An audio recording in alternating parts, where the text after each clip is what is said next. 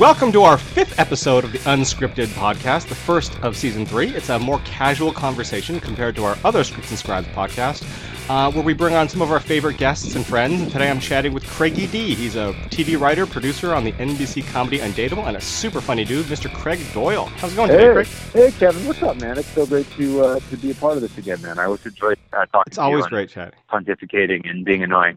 So. Pontificating and annoying, which are your specialties. yeah, you know, that's my specialty. That's what they uh, that's what they pay me for. They're like, we need a pontificating annoying guy. Uh, get Doyle Yeah, on perfect. the phone. Um, Exactly. Now, you guys are back in production on Undateable, um, which premieres on March 17th on NBC. Is that correct? Yeah, March seventeenth after The Voice. That's been kind of like you know uh, I've talked on the podcast with you a little bit, and uh, you know it's been it's been fun, kind of like checking in with you, and and hopefully it's interesting and kind of chronicling the way a show in the modern you know sitcom, especially in the modern kind of landscape of Mhm. television, where you know so many competing digital platforms and all this other stuff. You know how a show gets a second season and kind of being behind the scenes, it's been really fascinating for me, kind of how it goes. But uh, you know, last year, uh, you know, last year we were kind of an under the radar show. It wasn't a big deal. They they put us in the summer and kind of double pumped us, meaning that they put two episodes back to back, which is never a show of big faith. It's Mhm. kind of like, yeah, this is what we are ordered. Let's just fill in, you know, while we get to that spot. We ended up uh, during that time. Uh, Bill Lawrence, who's our executive producer, and Adam Sztykiel, our the creator, executive producer, uh, because our our cast is a bunch of stand-up comics who are you know the tops of the nation. We they did a kind of a uh, and they're all like kind of hungry and know how fun the show is. They all were really super willing to kind of give up their time during you know traditional pilot casting season for actors, and they went on a tour of of uh, of the markets where you know the affiliates matter the most, and did you know visits to more weekly morning or you know daily morning shows at the different affiliates, and did weather, and you know did all the fun things that TV and comics used to do back in uh, you know back in the day, and uh, because of that, we debuted really really well, the highest in, in NBC comedy in eight years, which was Mhm. crazy considering they gave us like four bus ads uh, that went down Ventura Boulevard in the valley, and uh, maybe you know, and then during you know during America's Got Talent did some did some uh, did some promotion stuff like that. But I think that NBC was pleasantly surprised by the performance and gave us back. So we did, you know, they gave us uh, another season. So even though we did 13 in the first season and a traditional season 22, we're doing uh, the next season here. We're doing 10 more uh, for a window, and um, it's considered our second season. But the way we're creatively approaching it is is kind of the continuation of the first season, like stuff that you can kind of like you would normally do with characters, maybe in developing them and, and kind of progressing them through, uh, you know, in front of people. We're not making gigantic leaps in stories. We're kind of just still introducing everybody to who they are and stuff. So it's been a trip. So we, uh, so this year we got back into it and we, um, during that time we, uh, we were, you know, we started in October, you know, writing and pre-production. So, you know, and that's when, you know, the writers get in before everybody else gets in and we start kind of planning what we're going to do and break some stories. And, and, you know, we also, uh, do some new casting because we added a, uh, an actress to the show, which has been a huge, huge boon. And um, during that, so we kind of plan it. So during that time, Bill Lawrence has uh, and Adam and uh, Jeff Ingold, the other executive producer, who is a big shot at NBC and really knows kind of the behind the matrix of how TV shows, you know, get on the air, succeed, and stay on the air. Uh, we're amazingly, you know, uh, able to you know, kind of help us put us in the best position. And we ended up, uh, NBC was so excited about uh, our performance and the way the show was kind of going that they cleared out space after The Voice. So, you know, in March 17th, it's The Voice premiere, and then we're the we're the show after it. So we're getting the post Voice slot, which is you know the most coveted time slot on Mhm. the network. You know, so they're really showing a you know it, it's a pretty wild 180 from you know, Ventura bus ads to, hey, we're going to do a Super Bowl commercial for you guys. It's like, what? you know, so that as writers and producers and being, you know, for me being one of the, you know, being a supervising producer on the show and, you know, one of the, you know, whatever quote unquote upper level writers, producers that we, it's, it's crazy to see, you know, that we're the bad news bears to being something that's a little more, you know, wow, taking it seriously and seeing all that. It's been a trip, you know. Right. So um, yeah, during that whole thing, it's just been really wild to um, you know, the approach of okay, this is for fun. These are what these guys do. To hey, this is a second season. We got to progress things. Like what what are things that we could do that capitalize on? You know, um, we had a kind of a grassroots thing. How do you make it a little bit bigger and use the bigger corporate machines and use the you know the network and our and and and kind of marketing and promotion, which is just like something a skill of probably a regular writer is there you know, doing their sitcom specs doesn't even consider, you know, that that's part of the job. And it's been a real eye opener for me to kind of think of like, oh my God, when you kind of get up to that showrunner level or when you're keeping a show on the air and successful to have someone to draft off of like Bill Lawrence, who's done, you know, literally 500 plus episodes of mm-hmm. television and had three different series on the air, four different series that he's been uh, able to uh, to kind of see how that works, and that's just another skill set and another thing that just blows your right. mind you know, so it's been wild.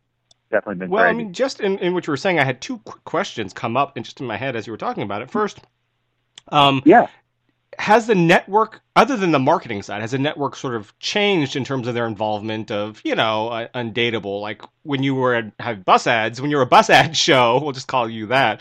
Yeah, um, right, right. You know, they may have been more hands off, and you know, like, oh, those guys will do whatever they want. If it gets yeah. ratings, that's cool. If not, you know, whatever. Um, and but uh-huh. now there you're the Super Bowl ad, you're the Super Bowl show post the voice show. Yeah. You know, everyone wants their hands and how how do we, you know, capitalize this? How do we make it yeah. better? How do we make sure this is going to stay a hit? You know, that kind of thing. It does does that change? Yeah. It, absolutely. It absolutely has changed. As far as creatively, it's just like the the level of what we can kind of like we would i mean last year was a different scenario because we did we kind of broke the show and designed the show one way i think i talked about an earlier podcast to you about how you know a sitcom story will have an mm-hmm. a an A, B, and C story, you know, basically, you know, A being the big story, B being the smaller one, C, you know, and so on, or a runner is considered a C story, whatever. We tried to do a big, you know, we have a big cast um, to do uh, three stories in a show. We kind of broke all of our stories that way, did all this, you know, work and got some scripts, early writers drafts out with that stuff. Then had a disastrous kind of uh, road test with those with that format, and we just were like, okay, we got to strip this down to an A story and a very slight B story.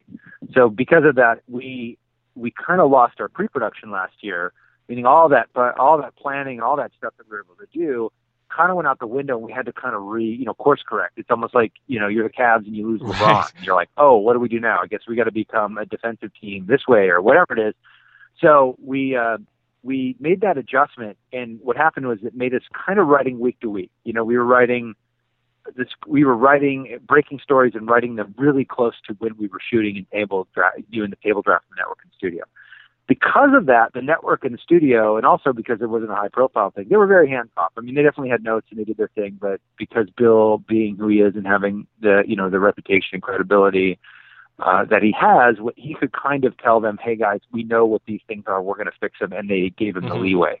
You know, if if you didn't have an experienced showrunner or somebody that hasn't had that kind of a track record, they might be more meddling, and you'd have to do more uh, notes that potentially answer things that uh, you know you'd have to get into that that cycle, which is which could be difficult.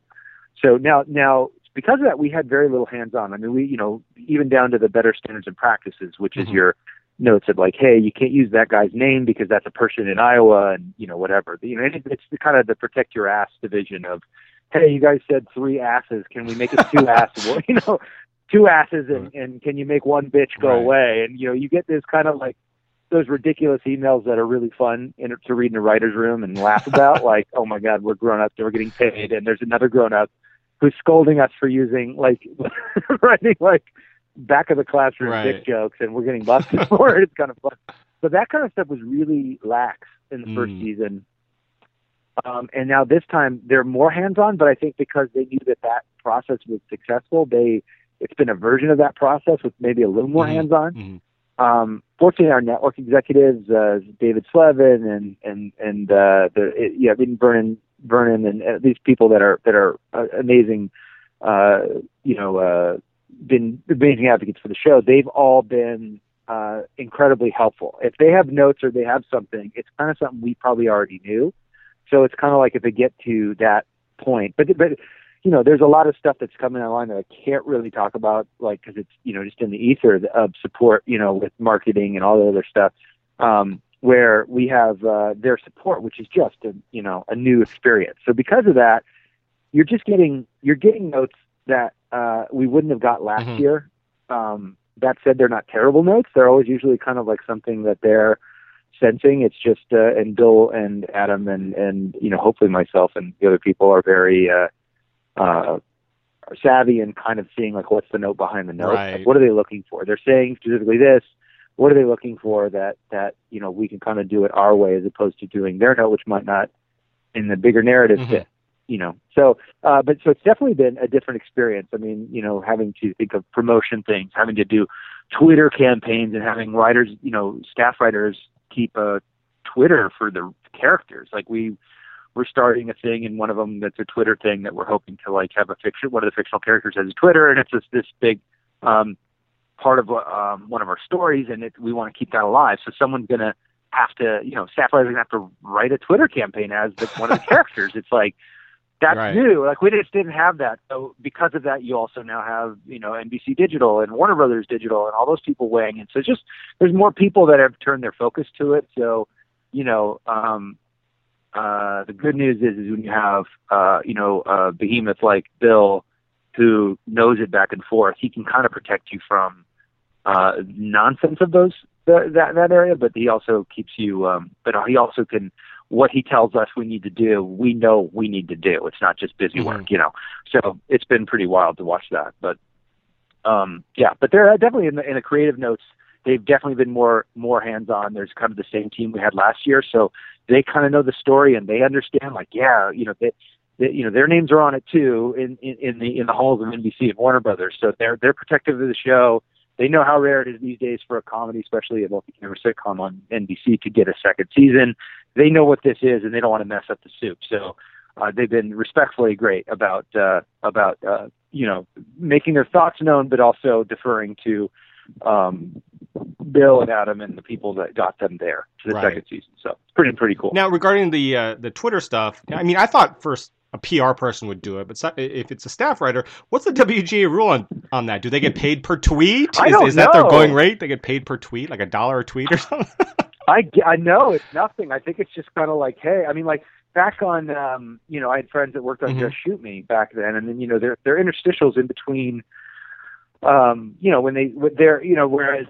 You know, and everybody loves Raymond or something. You do a stock shot of the outside of the house of the Brady Bunch, Right, kind right, of right. thing. Your your your scene wipes. You know, you would kind of do that. Uh, theirs were Blush magazine was the magazine they all Mhm. worked at, so they would cut to a cover and look like Cosmopolitan magazine, and it would have um, it would have uh, you know uh, blurbs like cover story blurbs that were you know loosely tied to what the next scene Mhm. was about. So like you know, sex at the workplace is the name. That would be the you know the thing. You would that the story might have that kind of a thing. So they had writers and staffers that wrote blurbs like that you would have to do, and then someone you know. So that was kind of part of the narrative of the show, and and and, and you know, on Frasier they had uh, you know title cards in between things that were almost like the way that an old um, uh, play would have, where you'd you know Our Town or something you'd on a, on a sandwich board you'd flip the next thing Act Two or whatever.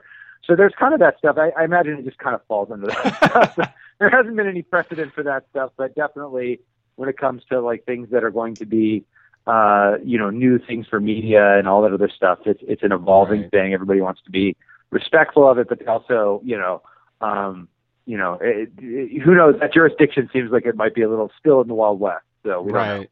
But um, but there's been nothing specific to that yet. But uh, it's been pretty mellow. I mean, thankfully, it's been really mellow. There's been and and you know, it's not like anything where you're like, oh my god, I'm writing another script for a promotion. I'm not getting paid for it. It's nothing like that. So it's just like kind of like, oh yeah, this would be great for that, you know. But um, it's pretty easy. Um, now, what did you do to celebrate Undateable getting picked up for a season two? Because it's always a big deal when you get picked up. I paid some bills. No, I, uh, uh, it was no. We all got together. The writers, you know, we really close last year, and and there's a core list that came back. Some other people went on to other jobs. Um, you know, Yeah. everybody that worked on the show last year was successful in moving on to another job or coming back. uh, so uh, we all just kind of got together and had dinner and just you know uh, we celebrated the you know the screening of the show and we all you know did that thing uh, together as kind of a group. It was just you know it was it was um, it was it was really really exciting. Me personally, I was just you know we just kind of went to dinner and was like, wow, this is a trip. This is going to be really Mhm. really fun. So it was uh you know and then you kind of start working on your story ideas because uh, I knew with the uh, departure of a couple of our upper level people that there'd be a little bit more responsibility on Mhm. myself to kind of you know be try to be more of uh, more at the forefront of some of the some of the process. So I got a little bit more like you know oh god I'm getting a bigger playbook Right. you know so I got to start you know studying. So it was uh, so that was that was probably where I celebrated was I tried to double down and say all right guys do this up. So, nice. which I can do. Just So, say the word and I'll do it. Sure. Say the word. You want me to? I just uh, that's my natural idling Right. speed is screw up. So, oh Um, Jesus, yeah. Still try not to do it. so. and how did you spend your hiatus? The highest, You know, I, I fortunately I've been really lucky. Um, I had I had a project over the last past few years. I might have talked about it on this thing uh, on, on on one of the podcasts. Uh, Scripts and Scribes or, or um, you know the unscripted stuff is the uh, is the um, I had this project at HBO. It started as an NBC um, sitcom idea, single camera idea, with Kurt Russell and uh, Kate Hudson and Oliver Hudson and Wyatt Russell. They're kind of Mhm. family.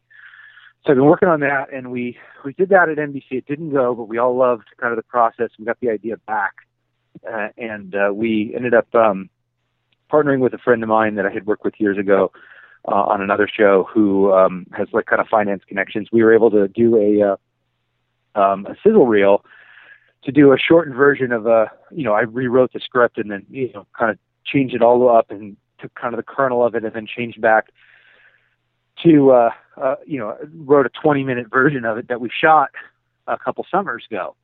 And uh, a year ago last summer so almost like um, like a year and a half ago. And in that case, it was kind of a sizzle reel, so it would almost be like the, uh, you know, it was, and it's with Kurt, so Kurt Russell did it, and and you know, I was, I wrote it and kind of, you know, did that part of it, and Oliver Hudson directed it, and Wyatt Russell starred in it with Kurt, and you know, it's his father son thing, and we had friends come in, so Don Cheadle did a Oh, piece cool. for us, and we had uh, a bunch of different actors, Jon Gries from Napoleon Dynamite, a bunch of people came in, helped us. It was really cool. So we put together this fun thing, and we sold it at the end of the year in 2013. And then last year it took a while to get the deal done and all that stuff. So during the hiatus, I was writing it.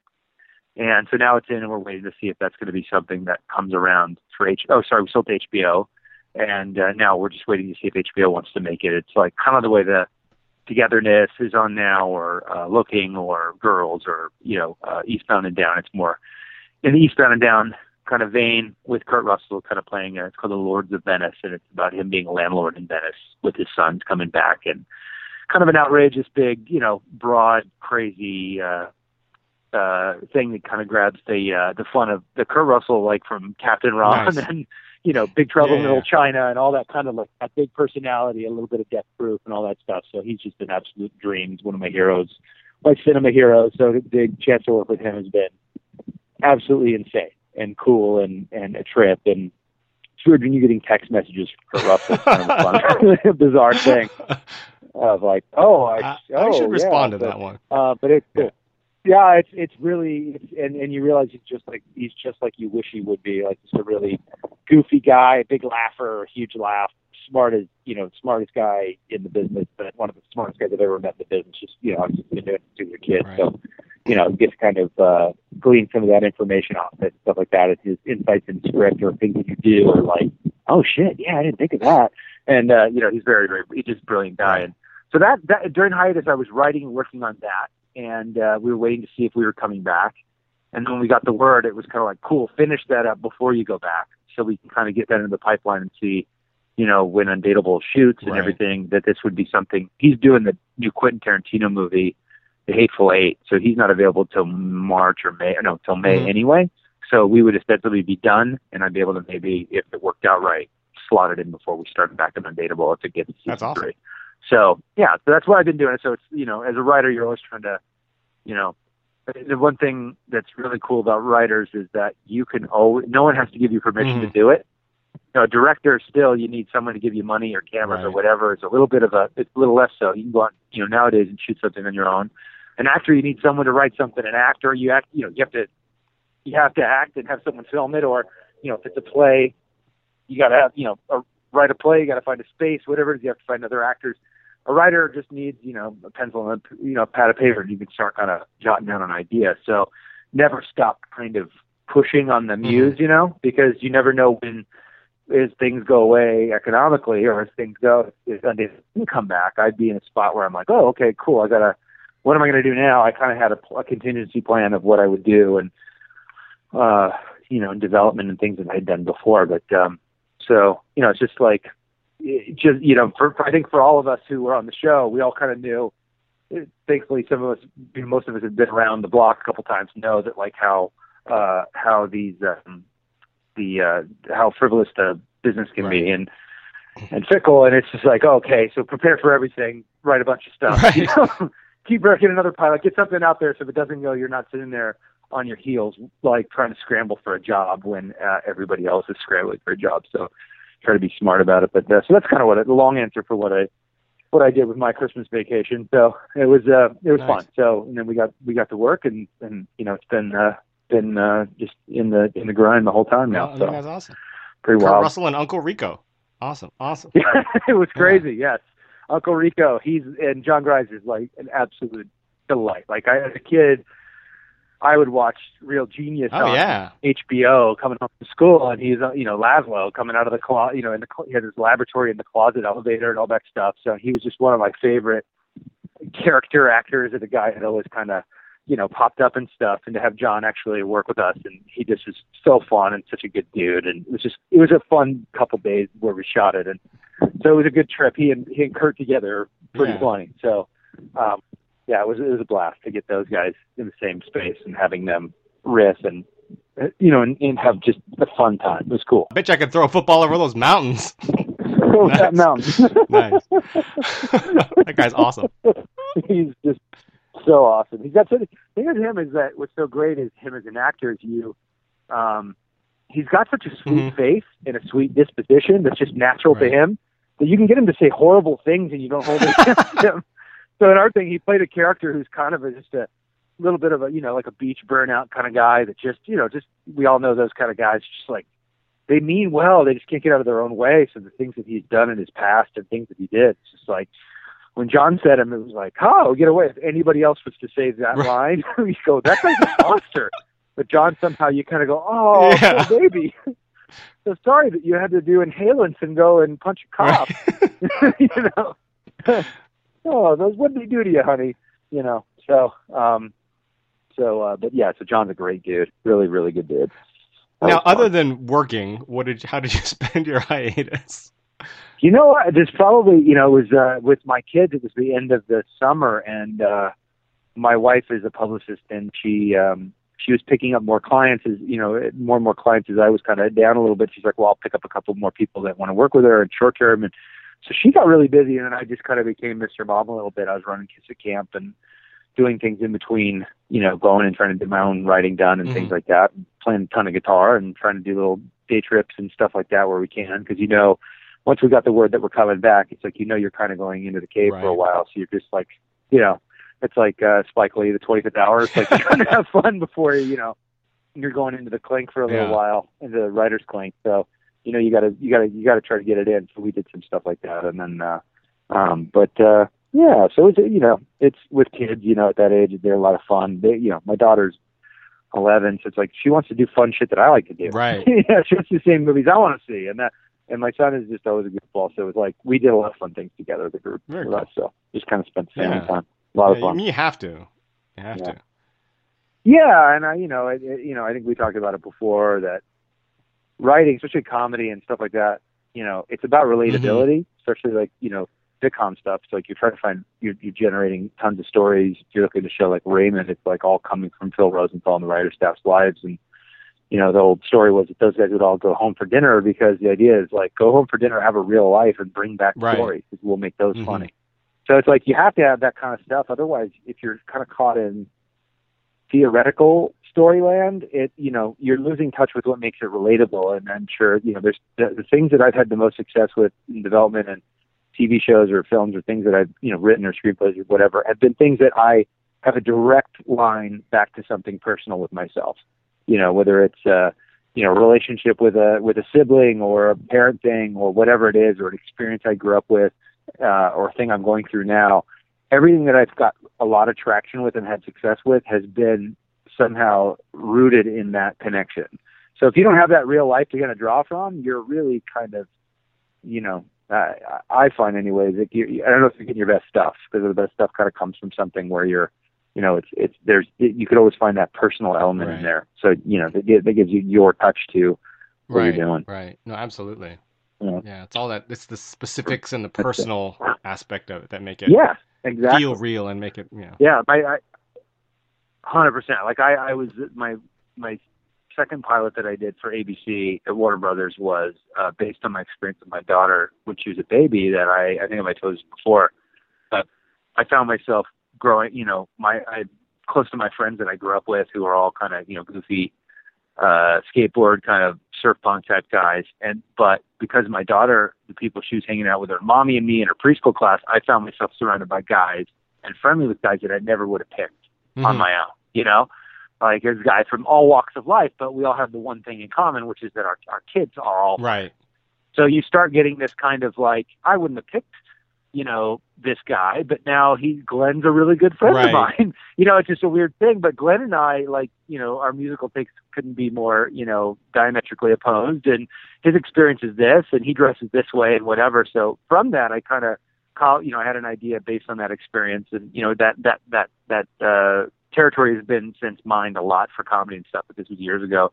Um and I got you know, had a lot of success with that based on a bunch of five dads who would never be friends, a five man odd couple, and it became a, a, a pilot that I did that we shot and uh went really well and it was a cool experience. But that was all from my, you know, my experience with, you know, what I was going through as a new father and a bunch of other new fathers. So town kind of you know that was the inspiration but then you know you, your writer tap puts you into the place of how do you kind of maximize that for what a tv show and make it relatable and stuff like that. But when it came to the notes process and as i was going through development when you kind of got questions uh, bigger macro questions about like why is this person doing that?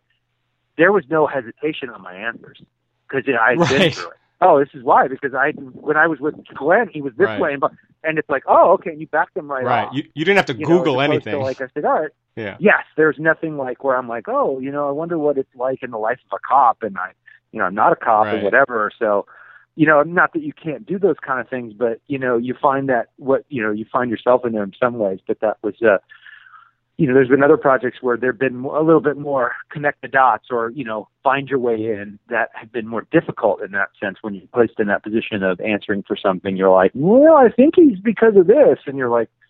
Uh, I hope so. you know, you don't really have that kind of like definitive experience to kind of draw upon to say, no, this is how it goes. You know, so, but uh, yeah, that's uh, yeah. Even even when even working on Undateable, it's the idea that for Adam and Bill, Adam Seco and Bill Lawrence and stuff, it's like when they took this around to pitch, they had to bring, they brought pictures of themselves when they were undateable, and it was like. Bill had a had a Bill Lawrence had a time in his life that he talked about where he had bleached hair and all just looked like a just looked like a disaster, like a guy trying to be cool. And he brought that picture in, and Adam had a similar kind of a thing, and, and Jeff Ingold had certain thing, and they brought it in. It's that every guy has a part where they thought they were cool Right. or whatever, where they're you know trying to find their way in the world of you know women and whatever it may be when they're trying to find themselves, and that became kind of the kernel of truth that the show was based Right. around.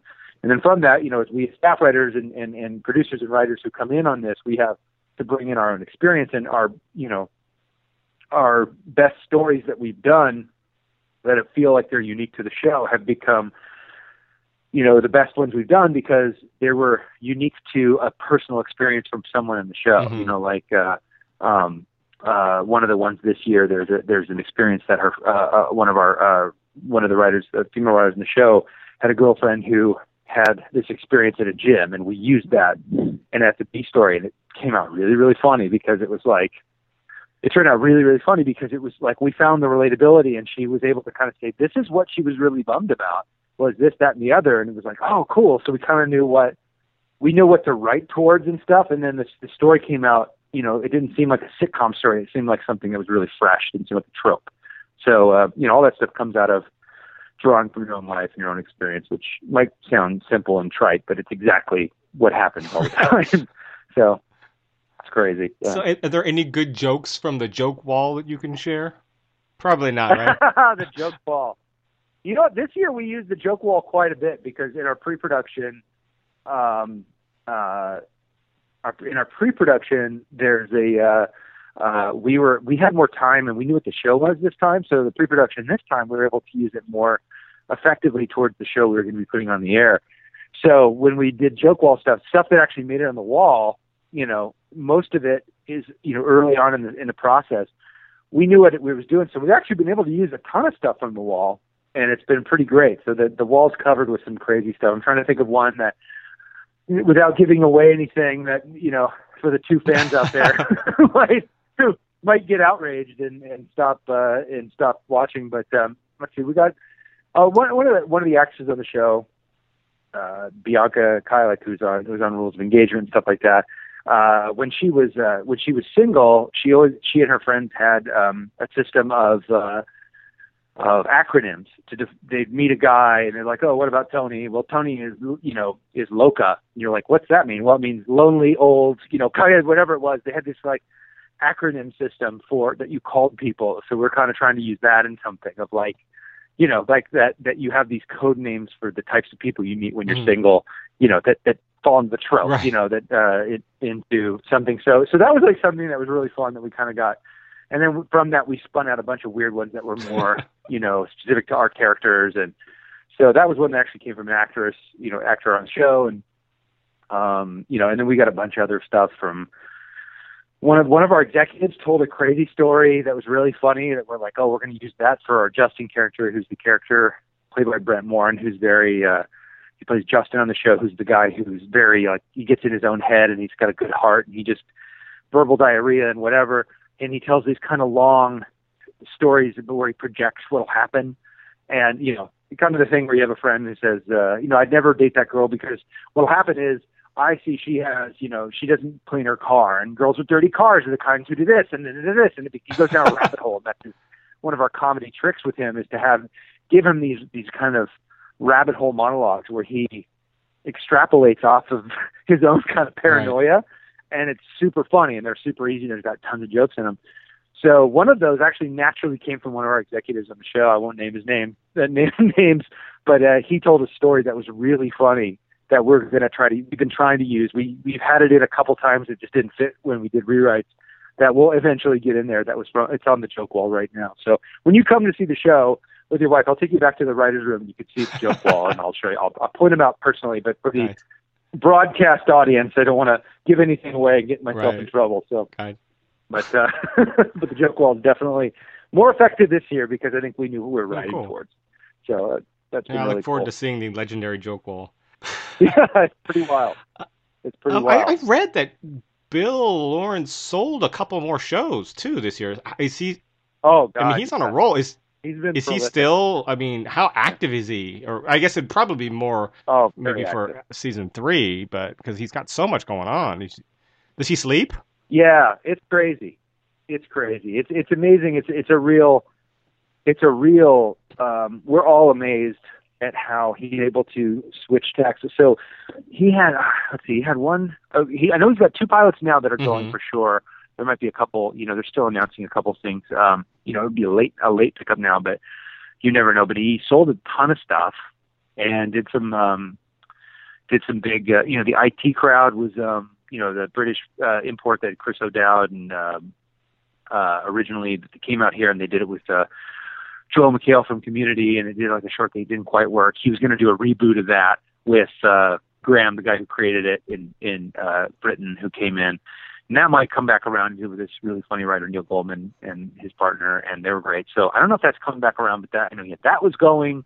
He did Rush Hour. They did with Blake McCormick, who Rush Hour, um, you know, obviously with Brett Ratner and all mm-hmm. that other stuff.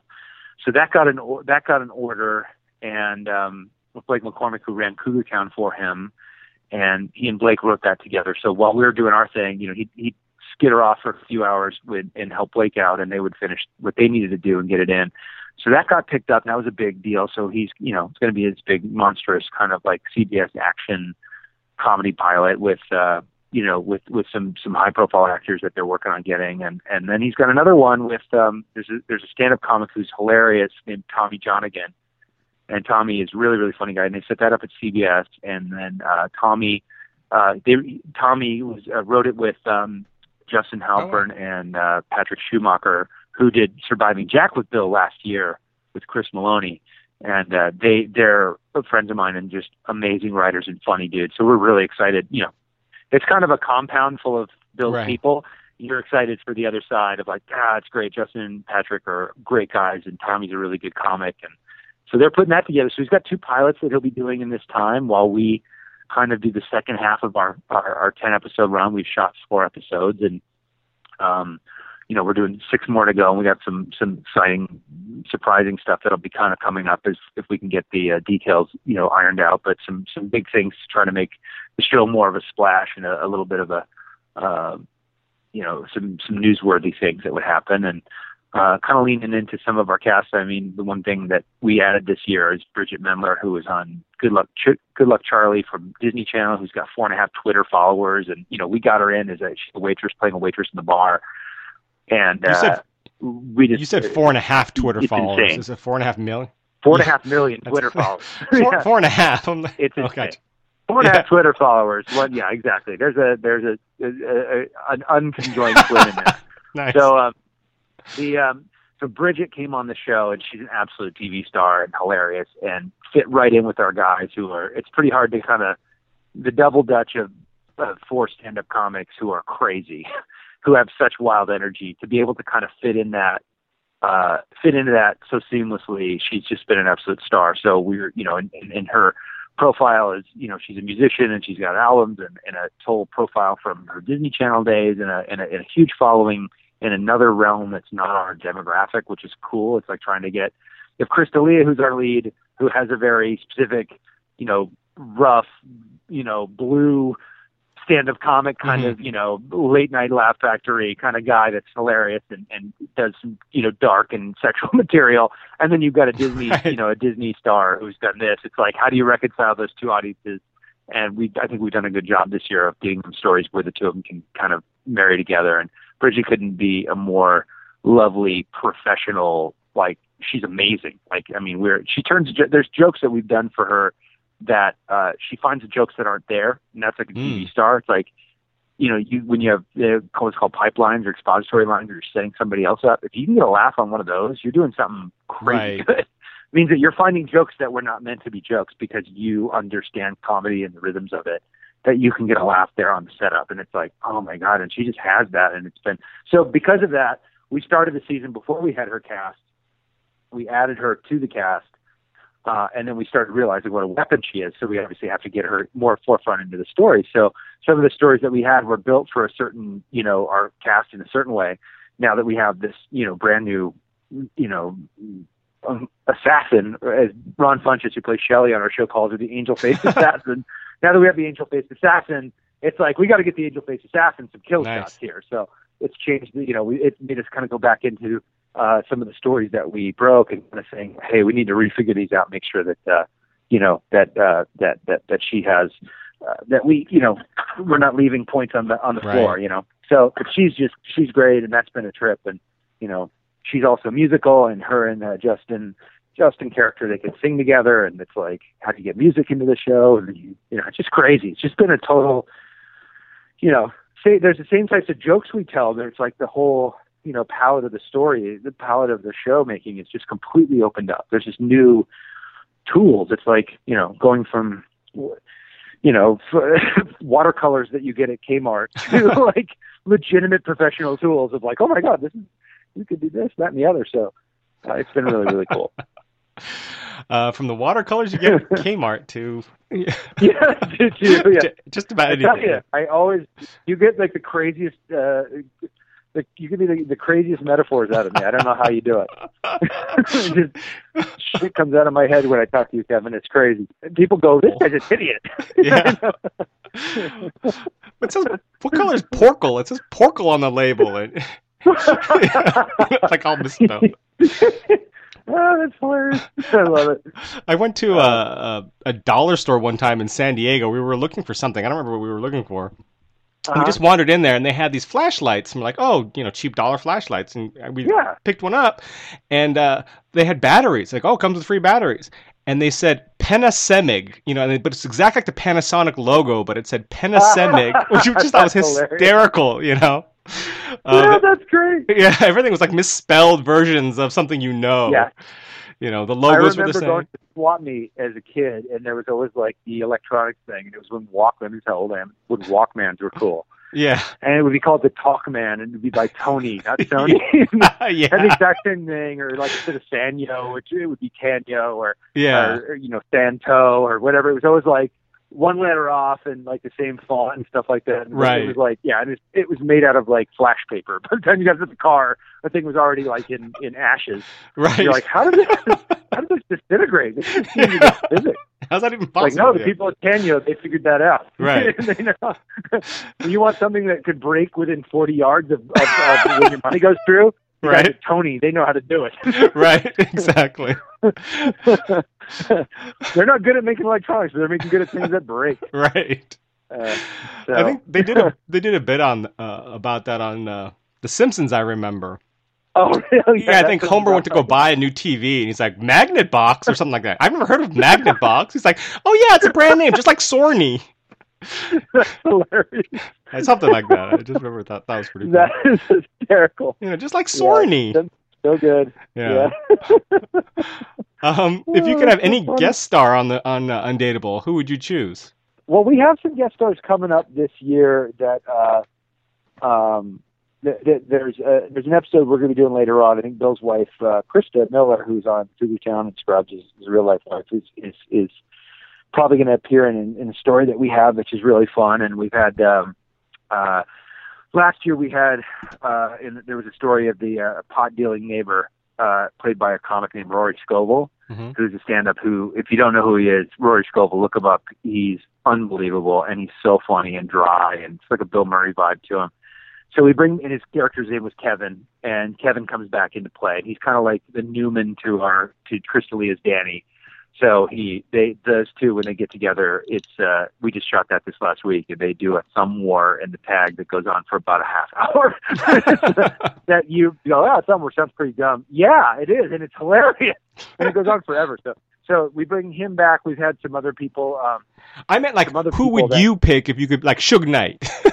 Oh You know? God, well yes, Doug. I'd have Doug. That would that would get us on that. That would give us a spike in the in the thing. I you know I don't know. It's like it's so crazy because it's going to sound like a, a total uh, a cop out, but like our char- our guys are so good. I it's like I and they're kind of like so specific to our gang and what they do. It's like it's really hard to kind of um uh it's really hard to kind of uh you know to think of that. I know. I mean, it would be cool to like get some, you know, since we're after the voice, just to be able to maybe get some of the, you know, Adam Levine or somebody like that to be able to do some kind of a Oh, crossover. yeah. That'd be fun, just so it kind of links the the shows together, and you can kind of. So I'm, you, you can tell I'm kind of wearing my producer promotional hat, so I'm not like saying, "Oh, it'd be awesome to have Liam Neeson come in and you know, do a Taken parody." It's like that would be cool. I'd love that, but um, you know, in, in, in, in thinking of the success of the show, most times trying to think of like what would make, you know, hey, let's get Taylor Swift. Synergy. Her tour bus broke down in, in Detroit. And, right. you know, so it's like one of those kind of things. You're kind of, I, I, I've so beat that out of my head. So I'm only thinking of things in the way of like, how can you promote it and how can you make a splash with stories? But, um, you know, I think, I think that the guys, like, it would be really fun. You know, we did last year, we had a couple, uh, guest cast stuff that were, you know, like Tom Cavanagh, who's on, uh, Mhm. Now he's on the Flash, but he was on TV's Ed and stuff. And he played, Yeah, um, he's great. uh, yeah, he played uh, Justin's father, uh, Brett Morin's father on the show.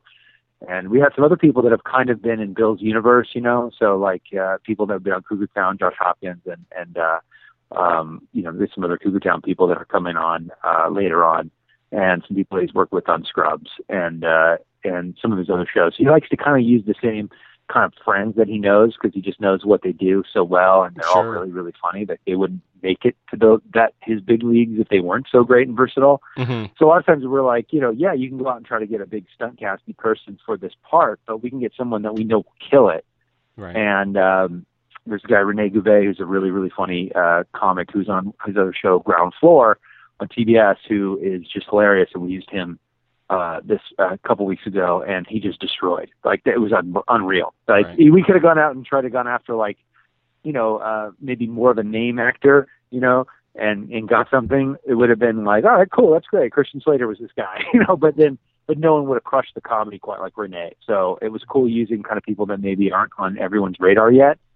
And so you get that little bit of, you know, comedy so much about surprise, like, you know, a surprise turn of phrase, a surprise um, thing that uh, it's a huge uh, it's a huge thing also in casting when you kind of go, all right, this guy looks this way. I've never seen him before. Oh my God, he's so funny. You know, like Right. that, that that helps you. Uh, that that's another piece of, uh, of, of of of a way to cheat that. So, um, but uh, I don't know, man. It would be it would be cool to get some. Uh, you know, if the show as the show gets more successful, using some people. Uh, the way that you've seen other sitcoms like Friends, you know, you started seeing, you know, Brad Pitt was on, and it would be cool to like Or if it got to Rock. that level, that would be insane. Yeah, Yeah. like Thirty Rock. Yeah, Then you had Oprah and all that other stuff. It'd be so fun to have that kind of uh, those kind of high class problems of how you're going to try to get Oprah Winfrey into your show. Right. so it'd be cool to have that. I know there's a few people on there that would be super excited to have Oprah. So um, uh, that would be uh, that'd be killer. So anything like that would be anything that that would mean the show's doing really well. so Right. so that's great, and I want that because I like job security. So. Um, yeah, And uh, another thing about Bill using the same people over and over again, if he ever needs a kidney, uh, a lot of people owe him. So that there's always that too, right? Hundred, yes, hundred percent, yes. He, yeah, and he keeps probably an extensive records of who he's done favors for and things, and and trust me, he will make them pay back. He's waiting. He's Right. waiting. You might not ever get that call, but there's a good chance you will. Remember, And, uh, remember that uh, that third, that three uh, episode arc I got you on Cougar Town? Well, someone, Yeah. I, I need my shed painted, so I was wondering what you're doing this Exactly. weekend. I got He you. is so it's so great. I mean, like he said, Bill. I mean, I, I've been pretty effusive about him. Uh, talking to you when we've spoken, uh, Mhm. you know, and you'll meet him when uh, when you get to come see the show, and he's just such a you know available guy and great.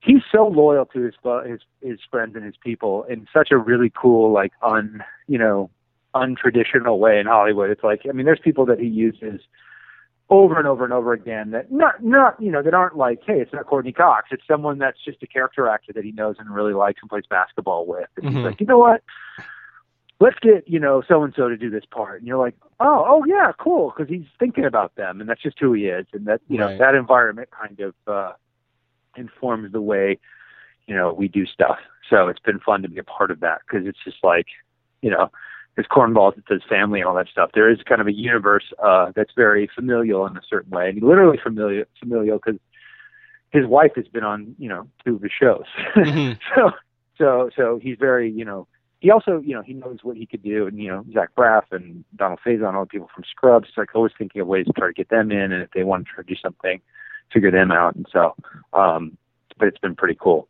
So but uh yeah dude it's been wild. It's always great hearing stories about successful people who are also good people because you hear so many stories Yeah. about you know producers who are just complete power hungry Yeah. paranoid freaks yeah. or people who are so just awful and and and yeah. you know so it's, it's great to hear somebody who is loyal and and, and takes care of his people It- and, and it's very you know it's very unique and and and I appreciate it uh, a ton because uh, you know you do you hear those stories and you know people and have had those literal experiences. So it's not just like oh I heard that. It's like no I heard that from the person it happened to, right and that person's really rough and they're really you know petty and they you know put their names on scripts where you know they didn't Mhm. touch them but you know whatever but they can and they're bullies and they're tough you know they're paranoid and stuff all the stuff that you were saying that is real and that is out there. I'd like to think that it's not as horrible as like the swimming with sharks version you know that you think it is. Right. But it definitely still happens and people there are certain people. It's tough to it's a tough job. I mean it's you know it's such a weird unique job. I mean you're trying to outthink of you're telling stories in a very specific medium. Uses a very specific type of rhythms and you have these commercial kind of you know you're for for our show we have to have four acts so it's like four acts are really hard to write you know three acts is natural hmm four acts are kind of creating like, all right, well, you have to have some kind of act break or some thing that you go out on that's big. It's like, well, we don't want our story to go that big then. You know, it's kind of a weird thing. So you're trying to find ways of kind of maneuvering into these commercial parameters that the network gives you and it's really hard. It's not just like, oh, we get together and tell jokes. It's like we do that, but then there's like, how do you actually apply that to, you know, a narrative and, and a story, and and you have, you know, then you have actors. We have seven leads on our show, and right. all of them are unique and have their own thing, and they might, you know, they want their jokes and they want their own thing, and and, and our our cast is awesome and super gracious, and they're not there. There's no divas. It's just really, it's a real treat to have that kind of a thing, and and uh, you know, they're just really great people. So, you know, all those things take it, put that all in one, um, in one spot. You kind of go, Jesus, this is a really hard job and it's evolving. It's, you know, it's an impossible job. So, so we have, uh, you, you, that said, it's like good people could behave poorly under those circumstances and mm. bad people are going to behave poorly under those circumstances. You know what I mean? Right. So it's kind of like, uh, you know, it, it's not forgivable that people are ill behaved in, in those in those positions, but you understand someone that you know. For me, I I understand it. Like, man, you know, wow, it's so hard. How do you even? I imagine it's easy to have a bad day. It's easy to get mad at someone and and kind of snap at a writer's assistant or do whatever. It's like I get it because you're so freaked out by the 15,000 moving targets that are coming at you that you got to hit and and are moving all over the place that uh, it's not easy. So, um, but uh, it you know it's it's still it's it, you know it's uh, my friend Al Higgins who works on Mike and Molly He's one of the executive producers of Mike and Molly. He's like his job is just too hard for assholes to be an right. asshole. And he said that to me, and it's always stuck with me. And I was like, absolutely, it's make it make something that's hard already so much harder. It's like, um, and that's just fortunate we don't have that kind of situation at Undateable. It's just people are great. So, um, yeah, it's it's it's uh, yeah. But I I know I have some friends on other shows that, that are to be nameless that you know go through some tough stuff with uh, egos and personalities with people that they work for or work uh, with or whatever. That just is like adding a level of a degree of difficulty to a job that's already incredibly difficult. Just seems antithetical to making good television. Right. Uh, you know, so it's just ugh. so. Yeah. But um, who knows? Maybe that's the way to do it. I hope. Hopefully, it's not, but I don't think it is. Hopefully, it's not. Exactly. I don't. I don't think it is. I think you can do it any way you want, but uh, there's. It might as well make it a little easier by being cool. uh, I'm. I'm putting you on the uh, spot. Uh, in reality, yeah. who's who's the least dateable person on the show? You know, the one with like horrible halitosis, uh, compulsive liar, the klepto, clubfoot, whatever. um, well, that's an easy question, which is uh, the Burski character um, we're talking the characters, right? Not writers. no, I was joking, oh, but I, one of the other writers, I'll definitely throw them under the bus. It'll be fun. no, um, no, uh, everybody is uh, remarkably uh, well breathed. Um, uh, on the show, Bert, the Burski character, who is um, uh, played by Rick Glassman. Uh, Rick, if if if the audience doesn't know who Rick is, uh, you know, look him up on on uh, YouTube or go see him at the comedy store if you're in LA or whatever, or if he comes to your town, look him up. The guy's a trip. Like it's like an Andy Kaufman deconstructionist comedy thing, but he's he's just it's undescribable unless you see him. And that's one of the reasons we got him for the show is one, he's friends with them and he's a great actor and hilarious and whatever, but like his natural energy is so unlike uh anything. So when you have him he he's playing Burski who is this uh, really, uh, you know, the guy that says the worst stuff to mm-hmm. women. He has a good heart. He's just wired almost in a uh, in a, uh, uh, a, a, a dysfunctional way for saying the wrong thing. And we all have friends that are that way that just can't get out of their own way or step on their own shadow, so to speak, or whatever it is. They just can't. And this is that guy. So Burski is the guy when we need a joke or when we need part of a story. We're like, all right, who could come in and be uh, awful here?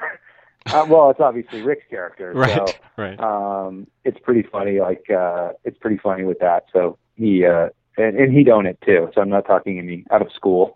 he's he's he's a goofball and uh, a lovable goofball. But um, um uh, yeah, so he's uh, he he he would be our one. Super Bowl prediction. Uh, we're recording this the day before the Super Bowl, but it'll be uploaded a few days after. So we'll see if you get it right yeah. or not. And if you do, the next Zankou chicken is on me. Sounds good. I think the Patriots are going to win. Okay. Uh, I really don't have a dog in the fight. uh, but I was talking about someone at my kid's basketball game this morning, and I kind of cemented it a little bit more than me, uh, more to me is uh, I think New England, unlike the last few years, last few appearances where they didn't uh, win, Mm-hmm. they're more talented and they're also healthy. Like th- those other years, those guys that they got there with weren't necessarily healthy. They were playing with kind of a banged up roster, or whatever. It's like Gronk's healthy, Brady's healthy, Mayo, John Mayo's healthy. And I think that they're just that like and the thing that I think is gonna be a really close game, I think it's what is spread like two points or two and a half points or something Mhm. crazy. That I think that uh Seattle the thing that Seattle doesn't have is you have Marshawn Lynch, but you don't have Percy Harvin anymore. You don't have uh, Golden Tate and these guys. You have Doug Baldwin, who's a great player, but you don't have that like breakout Calvin Johnson kind of guy. When uh, always feels like the Super Bowl, the first couple quarters is guys going, "Oh shit, I'm in the Super Bowl," and Right. they play tight, and weird things happen, like safeties and you know fumbles and weird stuff happens. It just feels like uh, in a close game where you need to know you have to make a big move. Uh, the Patriots have more of those types of weapons that they could make that kind of move with, and a quarterback who's done it so many times that uh, the Seahawks just don't have. You know, they don't have a Gronk. They don't have, uh, you know, even Julian Edelman. It's like they don't have that kind of guy that uh, that breakout kind of player that other than other than Marshawn Lynch. So, um, seeing watching what the uh, the Packers did to them, even until the very end where they just kind of fell apart. The Packers shut them down for like three and a half quarters Mm-hmm. and uh, by and and kept uh, Lynch to a certain point. And I just think New England's a lot better of a Packers team than the Packers are. And I think that that you know eh, this is all theoretical, obviously, but that a push comes to shove, I just feel like that uh, you know uh, the Patriots are just more likely to win. But um, you know all that could go right out the window. I think I said last year that the Broncos were going to shut them out, and they went. And First thing, Right. I'm like, well, I'm full of shit. I'm definitely done. So Well, you know, I don't have a dog Yeah. in the fight either, but playing devil's advocate. Um, Yeah. What I'd have to say on the other side is you talked about how, uh, you know, the first couple quarters of, of it's like, holy shit, I'm playing the Super Bowl. Well, yeah, the Patriots only have two players. Um, it's uh, Brady and? Vince Wilfork, I think, that have been there. That's Yeah. it. Whereas the Right, whole, right. pretty much the whole Seahawks have been there last year. Um, Yeah, and- right, And, I also right, want to throw That's a good in point. that um, sometimes you see it when a team totally blows out another team, like the Patriots did Yeah. to the the, uh, the, the Colts. the Colts, um, and a team struggles against a good team Yeah. like the Seahawks do. Sometimes, you know, they That's work twice as hard to come back and and and correct all their mistakes, whereas the team Yeah. that that glide, you know, sl- you know, glided in is sort Yeah. of on cruise control. Now, again, these are two Yeah. super prepared teams and great Yeah. coaches, but you know, the fact again, the fact that the Seahawks played as badly as they did for three and a half quarters against a really, really And good Green Bay team and still Yeah. won. That Yeah. says something to me about how tough this team is, how good this team is. Um, Oh, right. you know, yeah, that's a good point.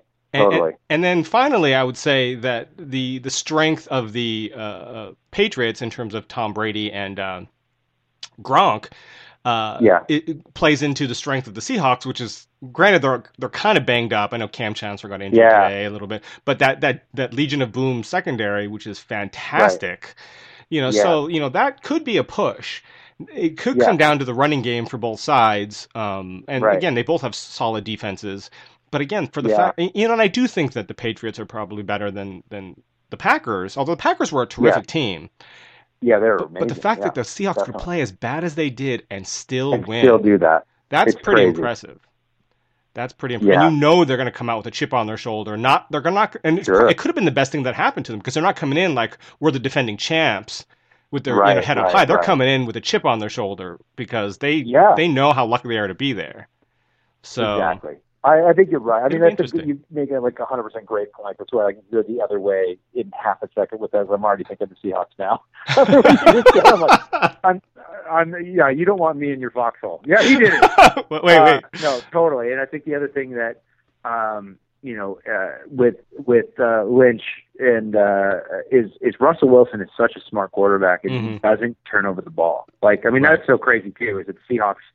He throws four picks and they still win. Mhm. It's like that's pretty crazy. I don't th- I don't think that the Patriots could that Brady could throw four picks and they'd win. No. But it's crazy that it shows you that kind of uh, that that kind of a team that they're they're built that way, and he's just so smart. And he doesn't turn the ball over generally, and he's very you know um, he's efficient with that with that that team. And I think it's you know uh, it's going to be crazy. Yeah, the one the thing is is LeGarrette Blount has played really well for the Patriots. Mm-hmm. Weird how the Patriots say one thing about like Belichick's teams in the Belichick Brady era, era, which is they've never really had, other than maybe Corey Dillon back a billion years ago, like a legitimate number one running back, mm-hmm. and they still are able to deal with that, which is just so like unlike football, you know, logic. You know, it's always been like, oh, you got to have a good running game, as that takes the pressure, then you play action, and it takes the pressure off the passing game and opens up the back end of the field, and you know, what I mean, it's like they've always kind of done it with you know BenJarvus, Green Ellis, or right. you know like Blount had been cut by the or had been traded or cut by the Steelers after you know coming and had a good season in